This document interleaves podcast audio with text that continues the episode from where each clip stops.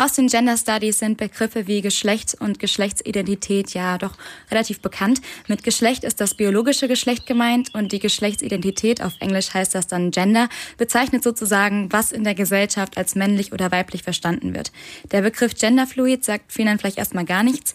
Wörtlich übersetzt bedeutet das in etwa flüssige Geschlechtsidentität. Meine Kollegin Annika Heinemeyer ähm, hat sich mal genauer mit dem Thema Genderfluid auseinandergesetzt und ist jetzt bei mir im Studio. Annika, also ganz einfache Frage zuerst. Was bedeutet Genderfluid? Ja, also du meintest ja schon, dass Genderfluid übersetzt quasi fließende Geschlechtsidentität heißt. Das klassische binäre Geschlechtssystem unterscheidet in männlich und weiblich. Menschen, die genderfluid sind, bewegen sich sozusagen zwischen oder außerhalb dieser beiden Pole. Sie wollen sich nicht auf die Geschlechtserwartungen von nur männlich oder nur weiblich festlegen. Man kann sich den Körper also als eine Art neutralen Raum vorstellen, der allen möglichen geschlechtlichen Empfindungen Platz bietet. Genderfluid heißt also zwischen den Geschlechtsidentitäten hin und her switchen zu können. Das könnte man sich jetzt zunächst erstmal so vorstellen, dass eine Person an dem einen Tag als weiblich auftritt und am nächsten Tag als männlich. Das klingt ja erstmal ein bisschen paradox, wenn man davon ausgeht, dass genderfluide Menschen ja ansonsten die klassischen männlich-weiblichen Einordnungen ablehnen. Was steht dahinter? Ja, also es stimmt, dass Genderfluid einer solchen Entweder-Oder-Einteilung ablehnt. Und ich habe mich zu dem Thema mal mit Felix Gregor vom Institut für Medien, Kultur und Theater hier in Köln unterhalten. Und er sagt auch, dass es deswegen schon so ist, dass sich Genderfluid einer genauen Definition entgegensetzt. Menschen, die sich als Genderfluid bezeichnen, sagen, wir bewegen uns in unserer Identität zwischen diesen Kategorien. Wir sind vielleicht mal das eine, mal das andere in unserem Selbstverständnis. Vielleicht sind wir auch beides gleichzeitig oder etwas anderes, was außerhalb von männlich und weiblich ist. Also etwas, was die eigene Identität ausmacht, was aber gar nicht mit diesem Konzept von männlich und weiblich äh, adäquat abgedeckt werden kann.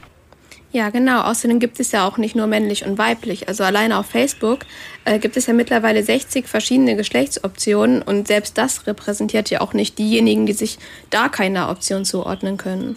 Hm, geht es den Menschen, die genderfluid sind, denn auch darum, diesen Wechsel zwischen den Geschlechtsidentitäten sichtbar zu machen? Zum Beispiel stereotypische Männer- oder Frauenklamotten zu tragen und das Genderfluid-Sein vor allem ein innerer Prozess?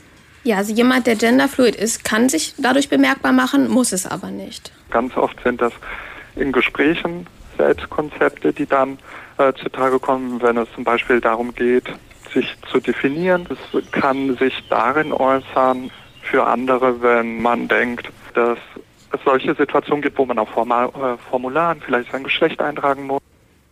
Trotzdem stellen Äußerlichkeiten seiner Meinung nach doch eine Ausdrucksform dar und bieten schon die Möglichkeit, mit den geschlechtstypischen Rollenzuweisungen zu spielen. Das kann zum Beispiel durch weiblich oder männlich konnotierte Kleidung oder Verhaltensweisen oder auch körperliche Ausdrucksformen wie Nagellack passieren. Und auf der anderen Seite sagt er aber auch, dass sich viele eher androgyn geben, also so, dass es nicht eindeutig männlich oder weiblich konnotiert wird. Aber das sei alles sehr individuell.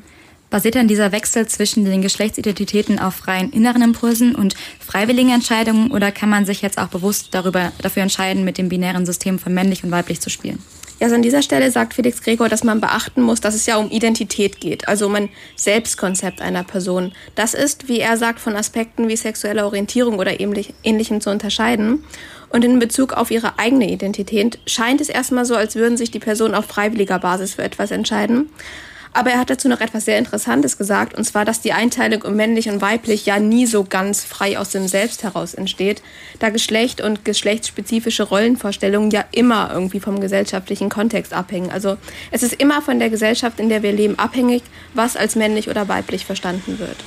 Genderfluid bedeutet also, seine eigene Sexualität und Geschlechtsidentität immer wieder neu zu definieren zu können. Menschen, die genderfluid sind, legen sich nicht auf traditionelle Rolle, Rollenerwartungen von männlich oder weiblich sein fest, sondern wechseln zwischen verschiedenen Geschlechtsidentitäten. Dies ist vor allem ein innerer Prozess, kann aber äußerlich auch durch Kleidung oder Verhalten ausgedrückt werden. Meine Infos hatte, meine Infos, die Infos hatte meine Kollegin Annika. Vielen Dank. www.kölncampus.com www